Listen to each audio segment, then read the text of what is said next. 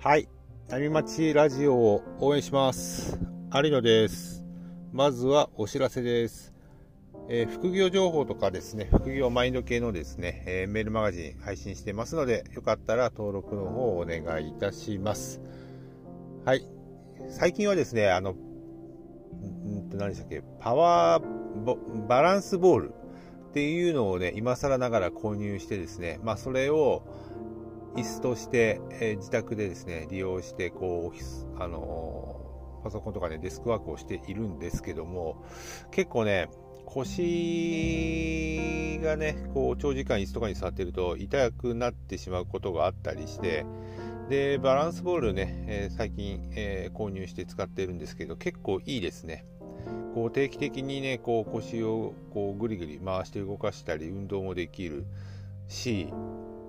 こうなんだろうなあんま疲れないんですよね長時間やっててもあまり疲れないので非常にこうなんだろう体幹も体幹も鍛えられるんですかねあれはよくわかんないですけど骨盤矯正とかにもいいっていうの話は聞くので、まあ、運動しながらね、デスクワークもできるので非常にいいなと思ってますのでよかったらまああの、アマゾンとかでね、えー簡単に、簡単にというか、まあ、ポチって購入できるので、よかったら利用してみてはいかがでしょうか。で、本題ですね。情報発信はした方がいいですか？という質問、えーいただきました。これはですね、あのー情報発信する目的をね、まず明確にする必要があると思います。あの、目的がないのであれば、情報発信はしない方が間違いなくいいです。なぜなら時間と、え労力、ものすごく奪われます。時間、まあエネルギーか。えー時間とエネルギーがものすごく奪われますので、えー目的が明確でないのであればやめた方が絶対にいいです。で、目的2つあると思うんですよね。情報発信する主な目的っていうのは、えーまず1つは自己成長ですよね。で、もう1つは、え集客。えこの2つがメインになってくるかなと思います。で、集客するにあたってはね、その自分の商品をね、持っているのであれば、まあそういった目的で、えー情報発信するっていうのはありだと思います。それがないのであれば、まああまりね、えーする必要はないかなと。で、自己成長をね、したいっていうのであ、の、アウトプットですよね。情報発信も一つのアウトプットなので、あの、非常にね、あの、自己成長ができます。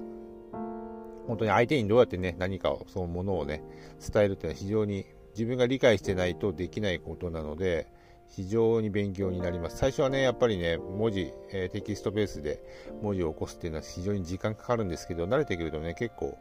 あの、できるようになるので、あの、非常におすすめですね。ただ、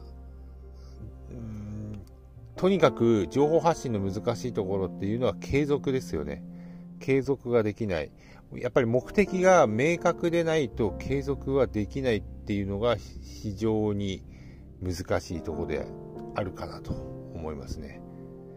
なんで毎日できないのであれば週1回とか無理してやらなくていいのでやり続ける。まあ当然ね、情報発信は毎日やっぱりやり続けるっていうのが非常に大切かなと思います。それはテキストベースでもいいですし、音声でもいいですしね、で動画でもいいので、何でもいいので何かしらね、えー配信していくとね、すごく成長は早いですね。なので、私から言える、経験上言えることは、まず目的がないのであれば情報発信する必要はない。で目的というのは具体的には、えー集客なのか、えまた自己成長のためなのか、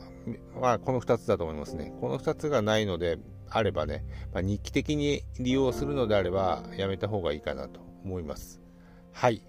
ということで今回は以上になります。ありがとうございました。